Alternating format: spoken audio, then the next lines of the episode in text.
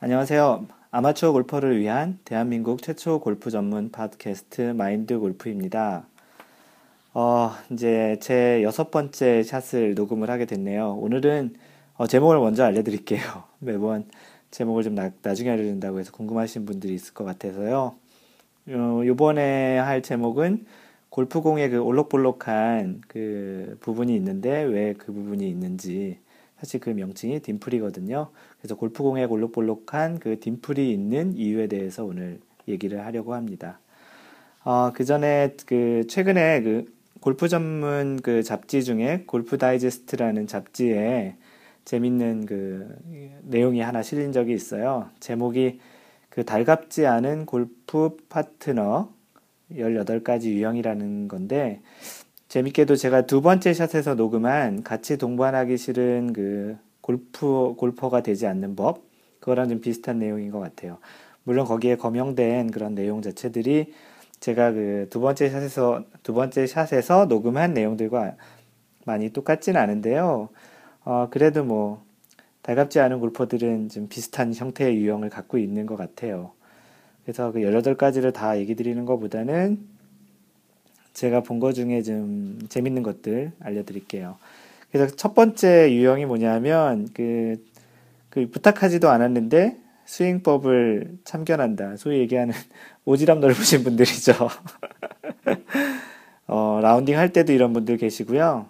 특히 연습장에서 되게 많이 생겨요. 어, 마인드 골프가 한 1년 전에 좀 겪었던 일인데 연습장에서 어, 연습을 하고 있었는데 그때 제가 그때도 싱글을 치고 있었죠. 치고 있는데 어떤 한 90대 치시는 분이 저에게 이렇게 해라 저렇게 해라 한참 얘기를 해주셨던 경험이 있습니다. 뭐 특별히 뭐 제가 더 잘 친다고 얘기하고 뭐 이렇게 하지 않았는데 사실 별로 좋진 않죠 모습이. 게다가 뭐 제가 부탁한 것도 아니니까요. 그리고 또 이제 가장 많이 하시는 또는 제가 하시는 건 아니겠고 하시는 분들이 있겠고요. 제가 그 가끔 이렇게 목격하는 그런 장면은 연습장에서 모르는 사람한테 진짜 오지랖이에요. 가서 막 알려줘요. 이렇게 해라 저렇게 해라. 근데 그분 보면 그분도 만만치 않은 스윙을 하고 계시는데 특히 남자분들 중에 여성분들한테 가서 모르시는 여성분들한테 가서 이렇게 오지랖을 부리시는 분들이 계세요. 별로 좋지 않으니까 안 하시는 게 좋고요. 진짜 청해하면 진짜 요청을 해, 해주시면 그때 가서 좀 알려드리는 것도 괜찮은 것 같은데 어, 하여튼 그 이, 이 요청하지도 않았는데 스윙법을 참견한다라는 게 1등이었습니다. 어디 가서 절대 하지 않으시는 게 조, 좋을 것 같네요. 그리고 세 번째로 있었던 게 핸드폰을 귀에서 떼지 않고 계속 있는다. 라운딩 중에 얘기하는 거겠죠. 계속 전화 오시는 분들이 있습니다. 특히 이제 영업하시는 분들, 영업으로 골프 치시는 분들 무지하게 전화 옵니다. 골프 칠 때만큼은 좀 전화를 무음으로 해놓는지 아니면 뭐 진동으로 해놓든지 해서 방해하지 않고 전화를 하더라도 뭐 그늘집이나 이렇게 좀 모아서 좀 방해 다른 동반자가 방해 안 될 때 하는 게 참 좋겠죠. 그리고 또 네 번째 있는 것도 재밌는데 캐디에게 작업 거시는 분들이 있나 봐요. 아 아직도 이런 분들이 계십니다. 어, 캐디분들 이런 분들 주로 진상이라고 얘기하거든요. 제가 이 캐디가 이렇게 진상들에게 어떻게 하는 표시, 백에다 표시해놓는 게 있다고 한 글로, 글을 써놓은 적이 있었는데, 그건 나중에 제가 한번 다른 토픽으로 다룰게요. 그리고 열한 번째로 있는 게 너무 자신의 잃어버린 공을 찾으려고 수단 방법을 가리지 않는 분을 얘기하네요. 제가 따로 얘기하지 않아도 어떤 분인지 알겠죠. 뭐 규정상 5분이라는 것도 있지만 또 앞뒤 팀 페이스 유지하는 차원에서도 과욕적으로 좀 이렇게 찾으시지 않는 게 좋지 않을까 싶습니다. 그리고 14번째 있는 게 멀리건 달라고 조르시는 분. 꼭 있어요. 꼭 있어. 진짜 이런 분 꼭 있어요. 뭐 같이 치는 동반자들끼리 뭐 라운드 하나당 멀리건 하나씩 쓰자 뭐 그런 거는 괜찮겠지만 뭐 쳐서 그냥 오비가 나면 그냥 멀리건 달라고. 아니면 굉장히 애처로운 눈으로 쳐다봐요. 하나 달라고. 뭐 귀여워서 하나 줄 수도 있겠지만 너무 이렇게 조르거나 달라고 하는 것도 별로 좋지 않다라는 내용이겠죠. 마지막으로 17번째 있는 것 중에 하나가 공 놓는 위치를 지금 속이시는 분들이 있어요. 뭐 놓는 위치라고 얘기하니까 뭐, 뭐 티박스나 티인그라운드나 뭐 페어웨이는 아니고 그린에서 얘기하는 걸 거예요. 어떤 분들은 꼭 볼마크를 하시고 공을 집을 때는 공에 가장 가까운 쪽에 이렇게 볼마크를 하시면서 다시 이제 그 공을 다시 놓을 때는 조금 이렇게 거리를 두고서 좀 홀에 가까운 방향으로 놓는 분들이 제 주변에도 어쩌다 한 분씩 보입니다. 여튼 그 이런 것들을 속이는 거는 뭐 사실 뭐 10cm나 뭐 5cm 더 간다고 들어갈 공이 안 들어가고 안 들어갈 공이 들어가겠습니까? 심리적인 건데 참 보기 안 좋으니까 안 하시는 게 참 좋겠지요. 네, 이렇게 간단히 그냥 골프 다이제스트에 이런 내용들이 있는데 본인이 혹시 이런 거에 그 해당이 되는지 한번 생각해 보시고요. 최근에 나왔던 기사니까 조회해 보면 18가지를 다 보실 수 있을 거예요. 그 중에 본인은 몇 가지가 되는지 한번 체크해 보시고 뭐 단 두 가지 한 두 가지 이상 되신다 그러면 한번 신중하게 잘 고쳐 보시는 게 어느 순간 그 주변에 골프 치려고 하는 사람이 없으면 이런 부분 한번 체크해 봐야 돼요. 18가지 중에 나는 몇 가지가 된다. 그런 차원에서 한번 체크리스트 삼아 보시는 것도 좋을 것 같네요. 지난 방송 이후에 그 리뷰를 올려주신 분들이 있는데요. 한 두 분 계세요. 들은 아니, 들은 드리겠구나. 두 명이니까. 예. 그 아이튠즈에 올리신 분 중에 사이버캅 815. 어, 굉장히 무섭네요. 뭐, 경찰, 뭐, 815 독립, 뭐, 이런 아이디 같은데, 어, 이분이 써주신 거는 그 목소리도 좋다. 정보도 나름 도움이 많이 된다. 그리고 이해하기 쉬워서 좋았다. 좀 아쉬운 부분은 그 시작하고 끝날 때 intro outro라고 표시하셨는데 얘기해 주셨는데요. 그때 음악이 좀 깔려줬으면 좋겠다. 제가 여러 번 얘기하지만 저 이런 거 할 줄 몰라요. 편집도 할 줄 모르고요. 할 줄 알아도 아예 그냥 이렇게 그냥 그냥 아마추어 같이 그냥 방송 할랍니다. 혹시 나중에 어, 해주실 수 있으면 연락 주세요. 그럼 제가 녹음한 거 드릴 테니까 그때 편집 좀 예쁘게 해주세요. 그러면 고맙겠습니다. 그리고 트위터에 션한70님, S-E-A-N-H-A-N 70님. 예전에도 한번 올리셨던, 피드백 주셨던 분이신데, 음, 제 5샷까지 다 잘 들었습니다. 그 청취자 피드백, 지금 얘기하는 거죠. 청취자 피드백은 앞에 하지 마시고, 뒤로 넘기는 게 어떻겠냐. 아, 참, 안 지키고 있어요. 매번 이렇게 피드백 주는데 이렇게 안 지켜요. 근데 지금 생각을 해봤는데, 이 청취자 피드백을 뒤로 하면 intro에 얘기할 게 별로 없을 것 같아서, 그렇다고 그냥 방송 시작하자마자 대놓고, 오늘은 뭐 얘기할 겁니다. 이렇게 얘기하는 것도 좀 어색할 것 같은데, 다음 제 일곱 번째 샷에는 한번 제가 해볼게요. 지금 얘기 션한 710님께서 얘기하신 대로 리뷰가 혹시 올라온다면 제가 그걸 맨 마지막 쪽 원래 주제를 얘기하고 뒤쪽에 한번 얘기해 보도록 해볼게요. 네, 꼭 약속 약속합니다. 이번 주에 이제 또 하나 할 방송 두 번째는 그렇게 해보도록 할게요. 네, 이렇게 리뷰도 했고요. 그 오늘 이제 메인 주제인 골프공에 있는 그 올록볼록한 사실 볼록은 아니죠. 안으로 들어간 부분만 있는 거죠. 그 부분 전문 용어로 얘기하면 딤플이라고 하는 것이 왜 있는지에 대한 골프 상식에 대해서 얘기를 드리려고 합니다. 이 내용은 제 블로그 mindgolf.net 골프 상식 카테고리에 가보시면 네 번째 주제로 되어 있고요. 거기서 보시면 제가 오늘 얘기 드리는 내용을 좀 더 자세히 읽을 수 있으실 거예요. 그리고 이제 이거를 그 자세히 사실 잘 모르시는 분들은 왜 골프공이 그렇게 됐는지를 궁금해 하시지도 않았을 텐데 제가 어렸을 때 생각해 보면 골프공이라는 걸 처음 봤을 때 되게 신기하다고 생각을 했었어요. 왜 이 공은 이렇게 구멍을 많이 파놨을까? 그냥 동그랗게 해놓는 게 더 이뻤을 텐데. 근데 골프를 하다가 보니까 이제 궁금증도 생기고 예전에 이제 찾았던 내용을 이제 찾아서 읽었었고 이제 최근에 이 글을 썼던 거죠. 이 골프공의 역, 역사, 골프공 자체만의 역사를 보면 굉장히 좀 꽤 오래됐는데 그 자세한 거를 제가 다 설명을 드리지는 않을 거고요. 바로 이 형태 전에 이제 맨질맨질한 맨질맨질이 표준인지 모르겠지만 그 매끄러운 형태의 공이 존재를 하고 있었죠.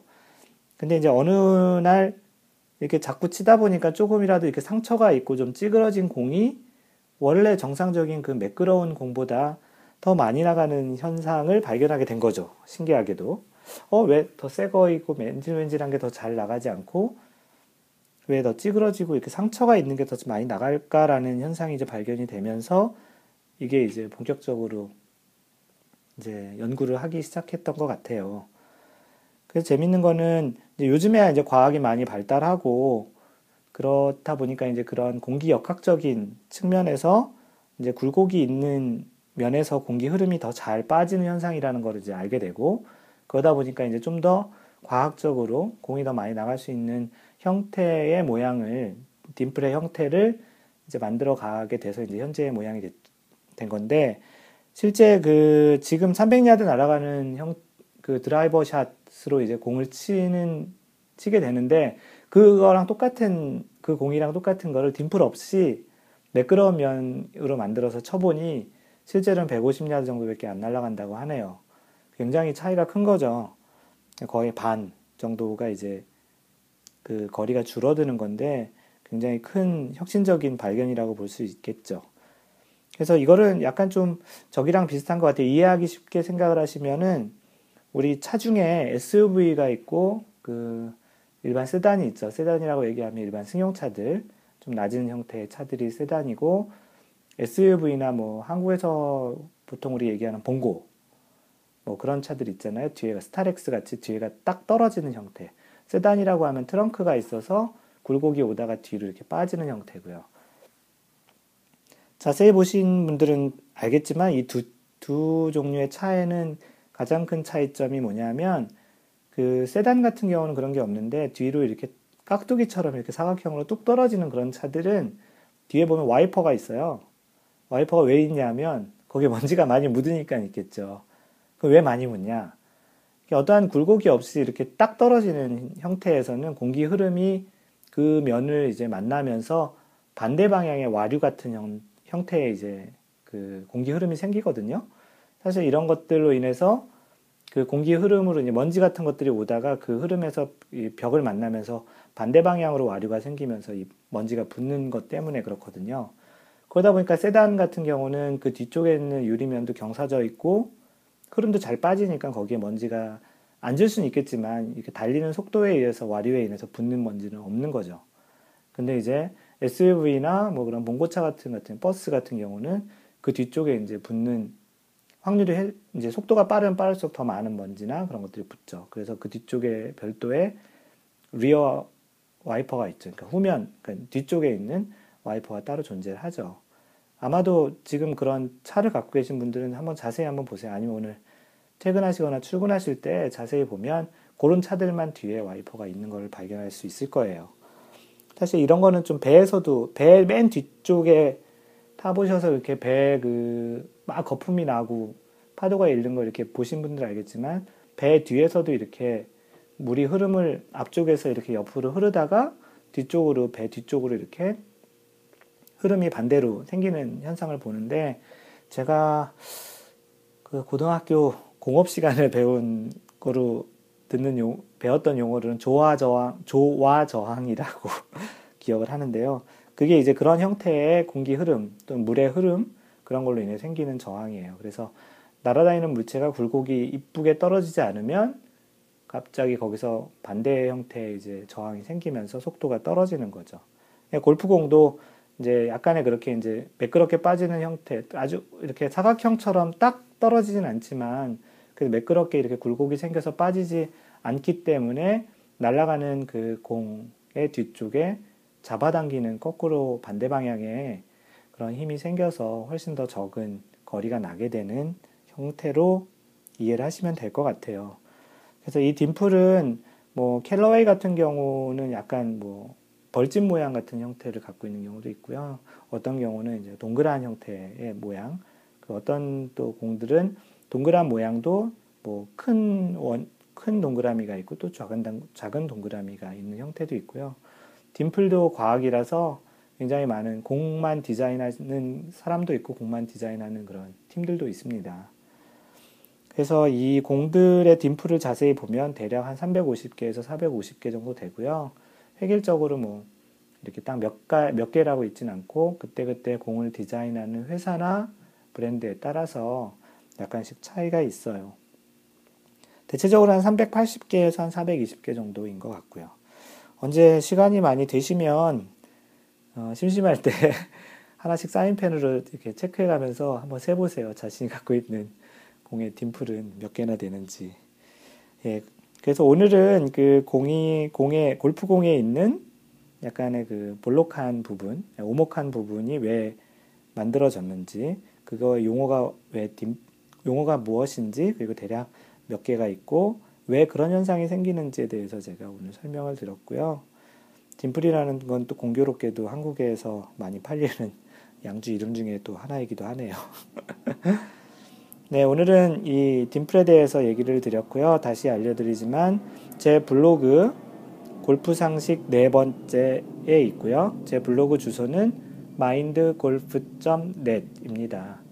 페이스북 주소는 facebook.com slash mindgolf고요. 트위터는 twitter.com slash mindgolfer예요. 그거는 골프가 아니고 F-E-R 골퍼입니다.